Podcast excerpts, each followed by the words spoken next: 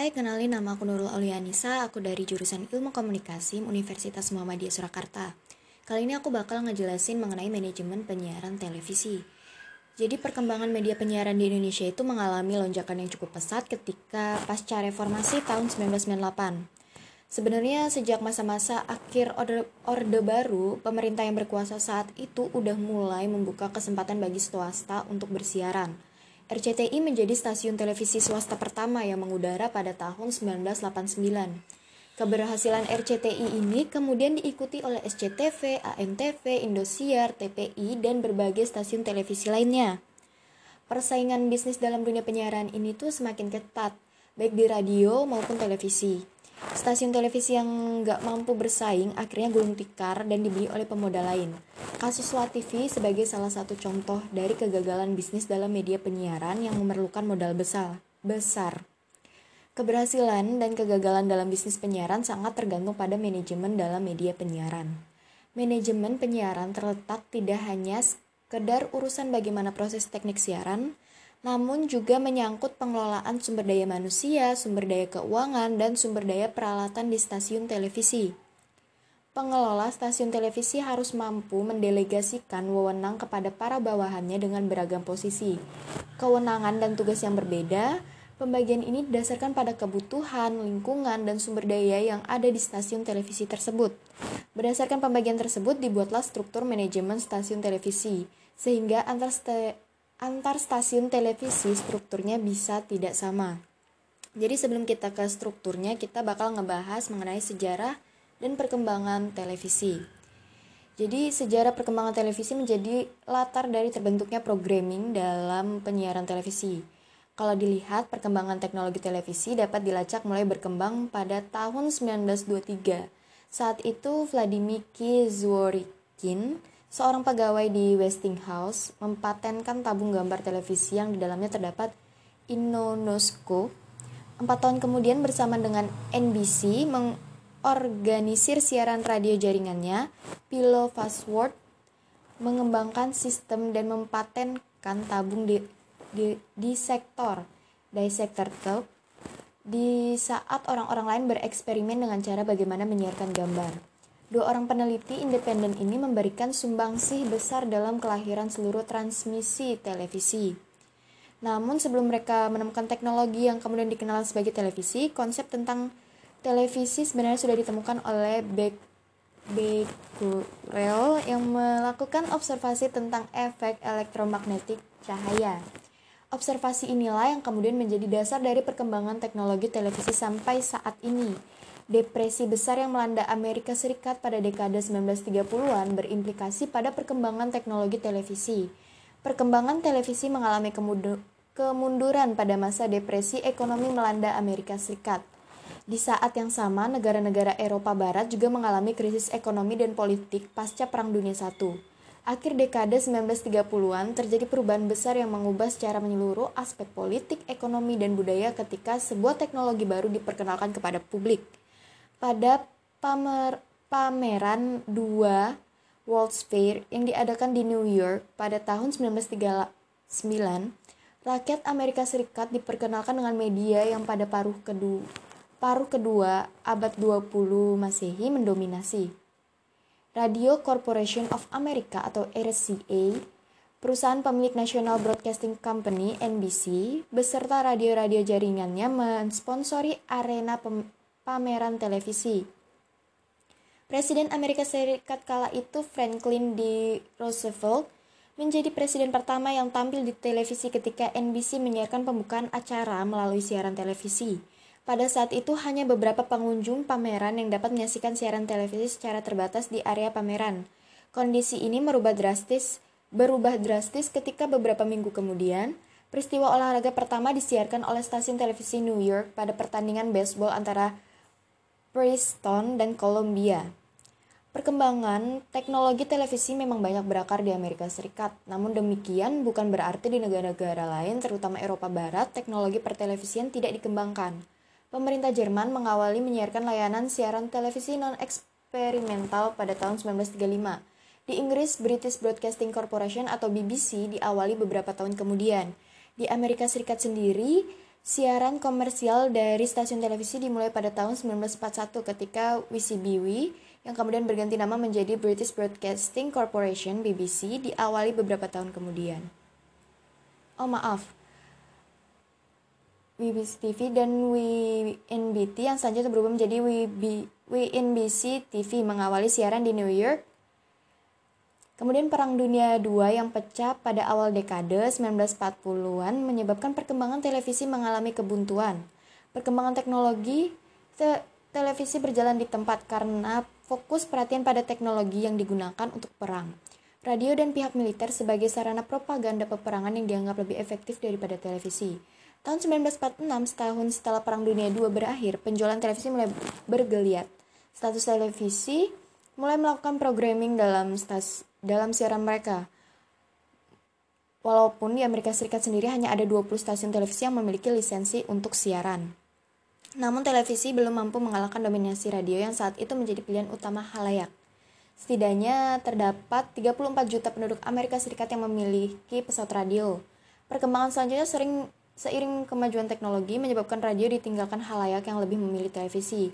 Pada tahun 14 1948 hanya dua tahun sesudah produksi televisi normal kembali, populasi pesawat televisi di Amerika Serikat telah menjangkau 1 juta penduduk dan jumlah stasiun televisi yang diizinkan mengudara telah membengkak menjadi 108 stasiun penyiaran televisi. Peringkatan ini memperlihatkan angka yang luar biasa yaitu 1000% dalam jangka waktu hanya 2 tahun. Pada tahun 1965, 94% rumah tangga di Amerika Serikat memiliki pesawat televisi. Di tahun 1990, 98% rumah tangga di Amerika Serikat mempunyai pesawat televisi yang separuh di antaranya memiliki lebih dari satu pesawat televisi. Jika membandingkan perkembangan televisi di Amerika Serikat pada dekade tersebut tentu tidak bisa dibandingkan dengan di Indonesia. Di Indonesia dalam posisinya sebagai negara sedang berkembang baru memiliki stasiun televisi pada dekade 1960-an ketika TVRI berdiri dan mengudara pada tanggal 17 Agustus 1962. Pendirian TVRI TVRI pada awalnya digunakan untuk tujuan menyukseskan penyelenggaraan Asian Games keempat yang diselenggarakan di Jakarta pada tahun 1962. Perkembangan stasiun televisi di televisi di Indonesia pada dekade-dekade selanjutnya juga berjalan dengan stagnan karena stasiun televisi hanya diposisikan sebagai perangkat negara. Ketiadaan kesempatan bagi swasta untuk mendirikan stasiun televisi menjadi penyiaran pada menjadikan penyiaran. Pada masa pemerintahan Orde Lama, stasiun televisi hanya satu yaitu TVRI yang berada di Jakarta. Pada masa pemerintahan pemerintahan Orde Baru, stasiun televisi dibangun di daerah dalam bentuk TVRI daerah seperti di Yogyakarta, Surabaya, dan kota-kota lain. Ada juga stasiun produksi yang disebut sebagai stasiun produksi keliling (SPK). Umumnya, stasiun televisi yang berada di daerah ini lebih banyak melakukan relay siaran TVRI pusat yang berkedudukan di Jakarta. Jika ada program acara yang dibuat oleh TVRI, daerah jumlahnya juga tidak terbilang banyak. Iklan di TVRI mulai muncul 1 Maret 1963 dengan ketentuan tidak boleh lebih dari 15% dari keseluruhan jam siaran. Siaran TVRI yang awalnya hitam putih berkembang mengikuti perkembangan teknologi menjadi siaran berwarna. Iklan di televisi dihentikan pada tanggal 1 April 1981 oleh pemerintah. Pada tahun 1987, masyarakat mendengar kabar jika pemerintah berniat membuka kembali siaran niaga di, TV, di TVRI. Berbagai suara dilontarkan para ahli, namun sekali lagi Menteri Penerangan penerangan iklan di televisi. Alasan iklan di TVRI membawa dampak negatif bagi masyarakat luas, terutama masyarakat pedesaan. Karena alasan itulah pemerintah memutuskan untuk menghapus siaran iklan di TVRI. Perubahan dalam dunia penyiaran televisi di Indonesia mulai tampak di tahun 1987 ketika RCTI diizinkan bersiaran terbatas di Jakarta dan sekitarnya. Pemberian izin ini diberikan pemerintah melalui surat keputusan Menteri Penerangan tanggal 20 Oktober 1987 bernomor 190 garing A garing Kep garing mem, mem, mempen tentang siaran saluran terbatas SST. SST inilah yang kemudian dikenal sebagai stasiun televisi swasta pertama di Indonesia bernama RCTI. Sesuai izinnya, siaran RCTI terbatas dengan hanya bisa dinikmati melalui televisi yang dilengkapi dilengkapi decoder. Sebenarnya RCTI tidak mem proklamirkan dirinya secara formal sebagai pionir. Dengan kata lain, proyek SST menjadi jalan masuk bagi RCTI yang sudah dipersiapkan oleh Yayasan Televisi Republik Indonesia untuk menjadi stasiun televisi swasta yang lebih berorientasi bisnis. Secara resmi, stasiun RCTI sebagai stasiun televisi swasta pertama dikukuhkan pada tanggal 24 Agustus 1989 oleh Presiden Soeharto. Sebagai penyelenggara siaran saluran terbatas, RCTI mengudara dengan jangkauan yang terbatas pula karena siaran tersebut harus diakses melalui decoder. Dalam konteks konteks bisnis dalam manajemen penyiaran televisi, RCTI juga membuka tabu dalam siaran iklan di televisi dengan menyiarkan iklan. RCTI mendapatkan sambutan hangat dari publik yang menginginkan alternatif baru dalam nonton televisi. Satu tahun setelah mengudara, RCTI melepaskan perangkat decoder. Tepat pada tanggal 24 Agustus 19, 1990, masyarakat dapat mengakses siaran RCTI tanpa harus menggunakan perangkat decoder setelah RCTI mendapatkan izin mengubah status menjadi siaran saluran umum SSU dengan jangkauan Jakarta Raya saja. Keberhasilan RCTI dengan segera diikuti oleh pemberian izin pada Surya Citra Televisi SCTV, sebuah saluran sebuah stasiun te televisi yang menyelenggarakan siaran saluran umum untuk wilayah Surabaya dan sekitarnya. Kelahiran kedua media televisi ini, RCTI dan SCTV menjadi babak baru dalam dunia pertelevisian di Indonesia. Siaran televisi tidak lagi hanya TVRI seperti pada masa sebelumnya, namun audiens dapat memilih alternatif lain selain TVRI, yaitu televisi-televisi swasta. Walaupun demikian, kontrol ketat Departemen Penerangan pada media televisi telah menjadikan media televisi di Indonesia pada era Orde Baru tidak bisa bersuara kritis. Alih-alih kesempatan bersuara kritis, berita yang dianggap berbahaya bagi kestabilan dan pembangunan dilarang di masa Orde Baru.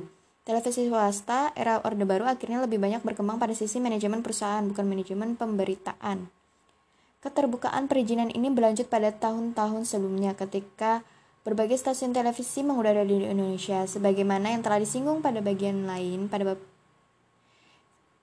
udara seiring dengan pertambahan jumlah stasiun televisi kepemilikan pesawat sama dengan yang terjadi di Amerika Serikat. Banyak dari rumah tangga di Indonesia yang memiliki pesawat televisi lebih dari satu. Dari sisi bisnis, perkembangan dunia pertelevisian Indonesia telah mendatangkan iklan dalam jumlah besar. Televisi menjadi media utama dalam bagi pengiklan untuk melakukan penempatan iklan. Kemudian ada struktur dan posisi dalam manajemen televisi. Yang pertama, stasiun televisi dipimpin oleh manajer yang disebut sebagai manajer, manajer umum. Kemudian di stasiun televisi besar juga disebut sebagai direktur utama. Selain itu ada istilah lain yang digunakan sebagai seperti presiden direktur, direktur utama, dan CEO. Pimpinan tertinggi dalam institusi media televisi ini sekaligus menjadi posisi sebagai ketua dewan direksi, board of director. Anggota Dewan Direksi meliputi beberapa direktur yang memimpin berbagai divisi dalam stasiun televisi. Dewan Direksi yang menjadi tanggung jawab untuk mengelola manajemen penyiaran dalam stasiun televisi yang juga meliputi aspek bisnis dalam industri penyiaran. Tugas dari pimpinan tertinggi tugas dalam manajemen di stasiun televisi meliputi beberapa tugas. Yang pertama, yang pertama manajemen harus mengkoordinasikan berbagai program acara yang ada di stasiun televisi. Kemudian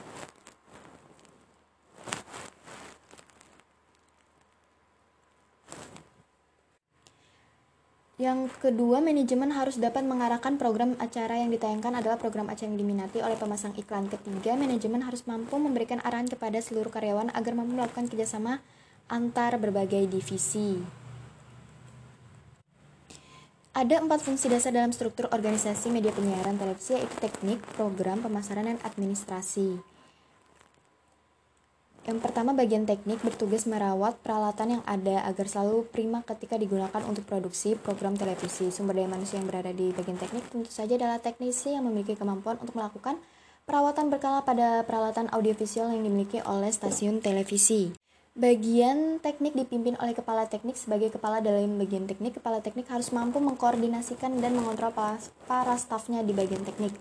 Kemudian ada bagian program siaran. Bagian ini mengemban tugas untuk menyuguhkan program acara bagi khalayak. Untuk itu bagian ini harus mampu melakukan penataan program siaran agar sesuai dengan khalayak. Kemudian ada divisi pemasaran dan penjualan.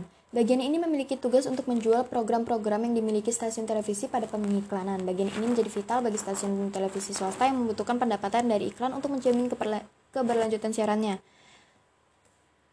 Dan yang terakhir ada divisi administrasi. Bagian administrasi ini sebenarnya ada di hampir struktur perusahaan. Fungsinya meliputi tanggung jawab pada pengelolaan sumber daya manusia, pembukuan, pembayaran gaji, dan pengelolaan anggaran. Selain itu, fungsi administrasi yang lain adalah mengurus perizinan dan menjalin kerjasama dengan pihak-pihak eksternal.